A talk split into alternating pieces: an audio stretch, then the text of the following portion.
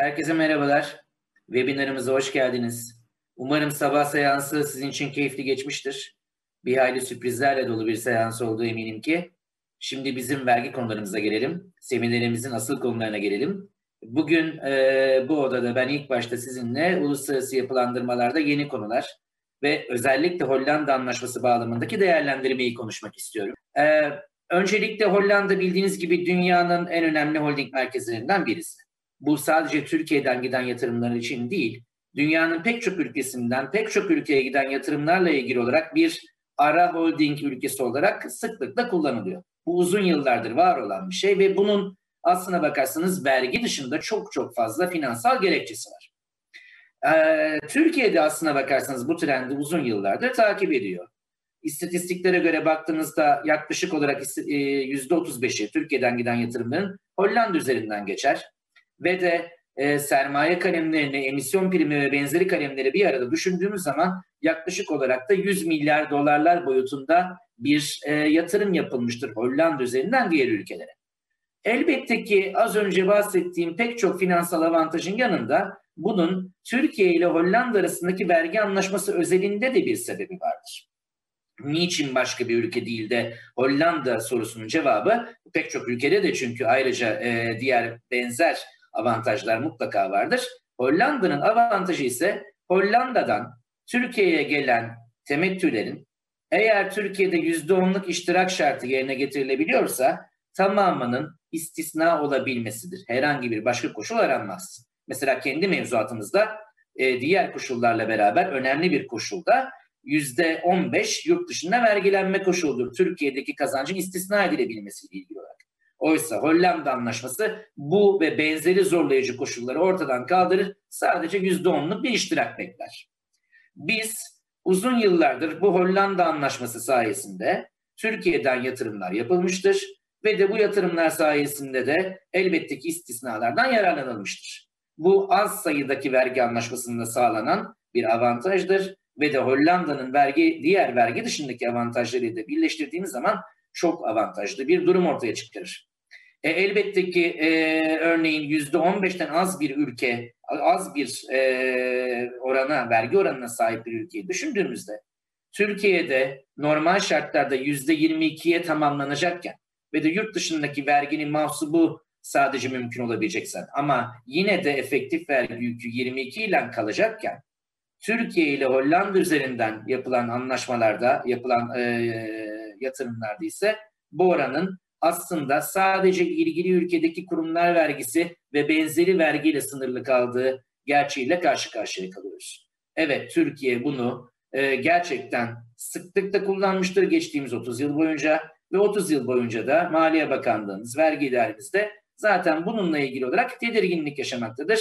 Bu istisna hükmünün Türkiye'ye bir zarar verdiğini, vergi gelirlerini azaltıcı etki yarattığını söylemektedir ve de ikili anlaşmayı Türkiye ile Hollanda arasındaki bu avantajlı hükmü içeren ikili anlaşmayı iptal etmek istemektedir ya da değiştirmek istemektedir. Dolayısıyla böyle bir e, arka plandan geliyoruz. O arka plandan sonra geldiğimiz yerde de çok taraflı sözleşme karşımıza çıkıyor.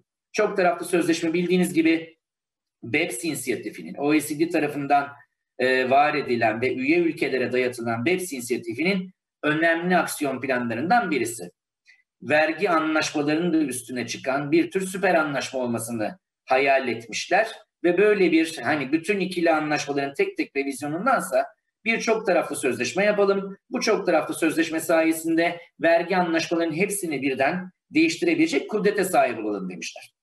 Bu da 2017 yılında Türkiye'nin de içinde bulunduğu pek çok ülke tarafından imzalandı Paris'te. Daha sonra da pek çok ülke bunu imzalamaya devam etti. Amerika bu işin içerisinde değil. Özellikle tekrar hatırlatayım. OECD'nin bir inisiyatifi bu. Amerika'nın zaten benzer, paralel kendi düzenlemeleri, kendi hükümleri var. Şimdi çok taraflı sözleşme her ne kadar bir süper sözleşme, vergi anlaşmalarının üstünde bir kudret gibi hayal edilmiş olsa da pek de öyle olmadı. Çünkü bir takım asgari şartlar vardı. Bu asgari şartların yerine her halükarda getirilmesi gerekiyordu ve de Türkiye'de diğer imza atan ülkelerde bu asgari şartları yerine getireceklerini zaten taahhüt etmişlerdi. Ama bunun dışında bazı hükümleri ise uymak ya da uymamak tamamen sizlerin iradesine bırakılıyor. Yani siz belli hükümleri kabul edebilirsiniz, belli hükümleri yok sayabilirsiniz. Bizim bugünkü konuşmamızın ana konusunu teşkil eden anlaşmanın yani bu çok taraflı sözleşmenin beşinci maddesi de e, bu çok e, taraflı sözleşmenin beşinci maddesi. Yani çifte vergilemeyi önleme ile ilgili madde de bu asgari şartlardan birisi değil. E, ihtiyara bırakılan, tercihe bırakılan yöntemlerden birisi, maddelerden birisi. Ve de Türkiye bunu ilk imzaladığında ben bu maddenin bütününe çekince koyuyorum demişti. Bütününe çekince koymak şu demek, sanki böyle bir madde yokmuş gibi davranıyorum demek. Şimdi çok taraflı sözleşmede böyle bir çekince yersiz koyarsanız bu ikili vergi anlaşmalarının Türkiye ile Hollanda'da dahil olmak üzere çifte vergilemeyi önleme maddelerini ki bizim için önemli olan madde budur, halen yürürlükte kalması demek. Türkiye 2017'de böyle bir pozisyon almışken 2020 yılında Haziran 2020'de meclise bir kanun teklifi gönderildi. Bu çok taraflı sözleşmenin kanunlaşması ile ilgili olarak. Ve de e, gördük ki orada bir yaklaşım değişikliği var. Türkiye artık e, maddenin bütününe çekince koymaktansa artık bu maddeyle ilgili bir karar alıyor ve de mahsup yöntemine izin veriyor. Mahsup yöntemine izin vermesi de şu demek, ben yurt dışından ödenen bir takım vergiler varsa benim vergilemek istediğim gelirin üzerinden ben o geliri Türkiye'de tekrar vergilerim ama dışarıda ödenen vergileri de mahsup ederim. Bu bizim mevzuatımızda da yer alan bir şey ve bizim için son derece normal, gayet beklenen bir durum.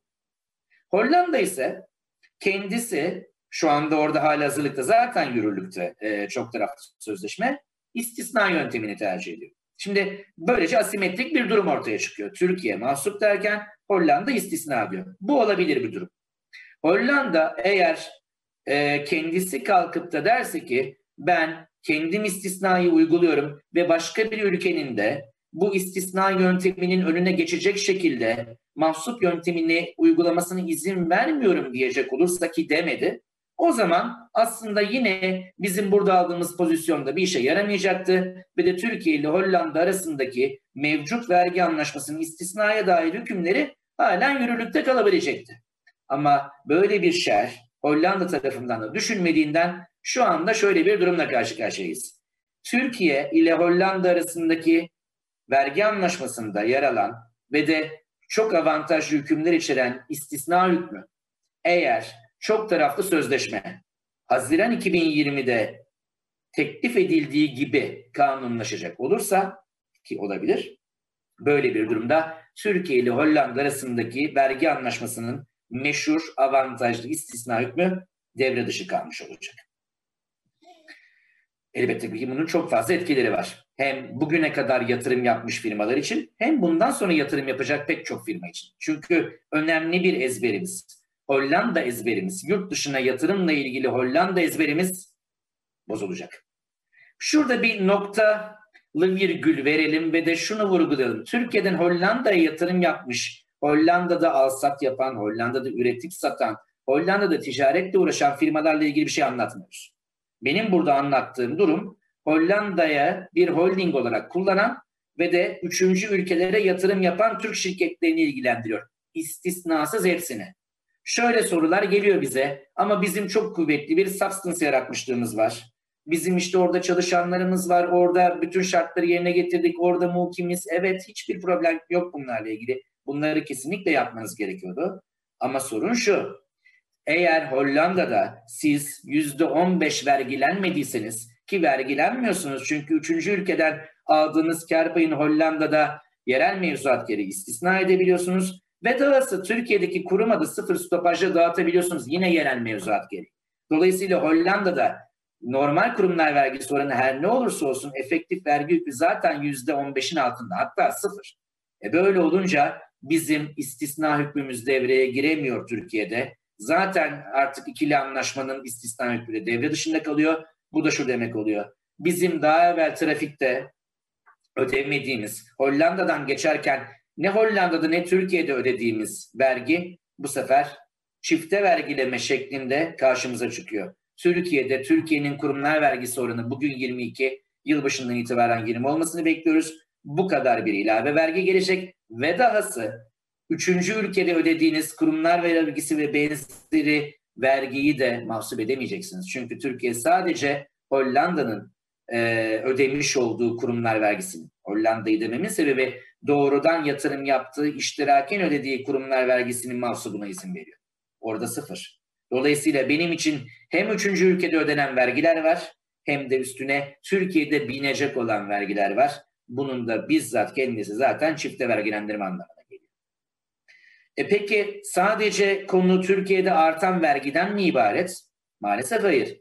Çünkü Türkiye Hollanda üzerinden gidip de üçüncü ülkelere yatırım yaptığında o ülkelerin de Hollanda ile çok daha avantajlı vergi anlaşmaları olabilir. Yani herhangi bir ülkeyi düşündüğünüzde mutlaka Hollanda ile vergi anlaşması vardır. Türkiye ile olmayabilir. Türkiye'nin yatırım yaptığı pek çok coğrafyada biraz daha nispeten bakir yerlerde Türkiye yeni yeni vergi anlaşmaları yapayım mücadelesi verirken Hollanda bunları zaten uzun yıllar evvel yaptı.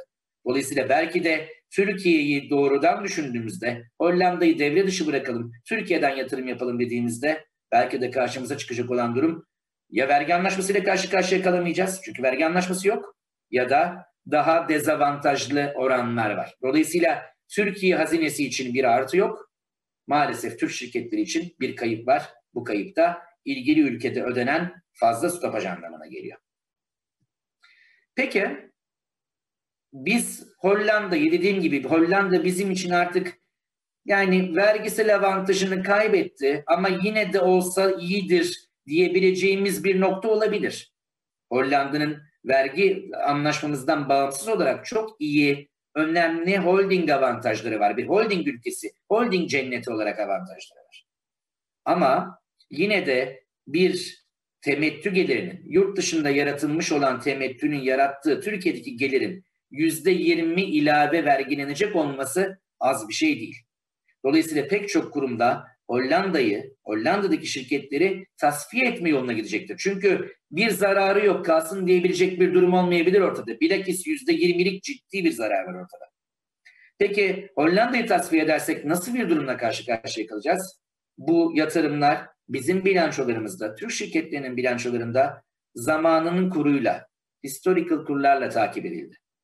Ama kur Türkiye'nin bir gerçeği. Sürekli artması da bir başka gerçeği. Ve de bu kur farkı gelirlerinden dolayı aslında belki bir kazanç dahi elde etmesiniz. Aynı yatırımı dolar bazında da euro bazında birebir geri alsanız hatta belki zararlı dahi almış olsanız bile kur farkından dolayı vergi ödeme durumuyla karşı karşıya kalacaksınız. Bununla ilgili olarak ilave bir düzenleme yapılmadığı müddetçe Hollanda'dan vazgeçmek ya da Hollanda'yı terk etmek de çok kolay olmayacak doğrusunu söylemek gerekirse. Ee, bir yandan da o zaman ben bunu tasfiye edemiyorsam bu şirketlerde biriken e, gelirleri, biriken nakitleri nasıl kullanabileceğim konusu gündeme gelecek. Belki de şirketler artık birbirlerini finanse eder durumda olacaklar. Ama bu bir yandan da sürekli olarak yurt dışından, yatırımlardan para bekleyen, bunların Türkiye'ye getirileni getirmesini bekleyen e, vergi idaremizi de, e, hazinemizi de aslına bakarsanız biraz da zor durumda bırakmış olacak. Az önce yine bahsettiğim gibi ilgili şirketlerin ilgili ülkelerde, o üçüncü ülkelerde ödedikleri stopajla ilgili olarak da artış bekliyoruz. Çünkü Hollanda kadar geniş ve Hollanda kadar avantajlı bir vergi anlaşması network'ümüz maalesef yok. Ee, peki Hollanda'daki merkezimizi biz taşıyalım, başka bir ülkeye taşıyalım. Başka bir holding ülkesi bulalım. Hollanda ile benzer durumu bize sağlayabilen ülkeler hiç mi kalmamıştır? Kalmıştır. Bulursunuz. Belki de bundan sonra yapılacak yatırımların, yeni yatırımların o ülkelere kaymasını bekleyebiliriz. Ama mevcut yatırımlarla ilgili olarak karşı karşıya kalabileceğimiz önemli bir riskimiz var. Bu da ana amaç testiyle ilgili. Yani çok taraflı sözleşmenin en kritik maddesi olan ana amaç testiyle ilgili olan madde. Ana amaç testi bize diyor ki eğer bir yapıyı var etmenizin sebebi, ana sebebi veya sebeplerinden birisi verginin azaltılmasıysa ki Türk İdaresi, Türk Vergi İdaresi 30 senedir bunu söylüyor. Öyle bir durumda gidip de e, bu yapıyı kabul edemeyiz ve de bunu yok saymak durumundayız. Bu vergi anlaşmasını yok saymak durumundayız. Dolayısıyla Hollanda şirketlerini başka holdinglerle replace etmek isteyecek olan kişilerle, kurumlarla ilgili olarak da ana amaç testi bizzat büyük bir risk olarak karşımıza çıkacak. E peki her şeyi bir kenara bıraktık. O kadar yatırım yapıldı. O kadar insan istihdam edildi. Belki e, sermaye kondu. Belki Türkiye'den yöneticiler oraya görevlendirildi.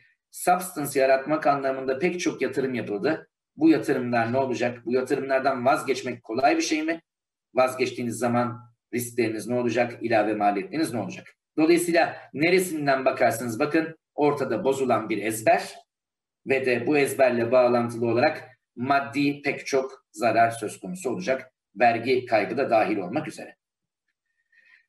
E, son olarak da zamanlamadan bahsetmek istiyorum. E, diğer arkadaşlara da e, zamanla bırakabilmek adına. E, şu anda yürürlükte değil. Henüz 2 Haziran 2020'de kanun teklifi meclisi iletildi. O raftan ne zaman inecek, ne olacak belli değil. Ama şöyle bir şey bekleyebiliriz. Bunun öncelikle çok taraflı sözleşmenin bir yürürlüğe girmesi gerekiyor. Bununla ilgili olarak 3 aylık bir bekleme dönemimiz var. Fakat anlaşmanın çok taraflı sözleşmenin yürürlüğe girmesi yeterli değil.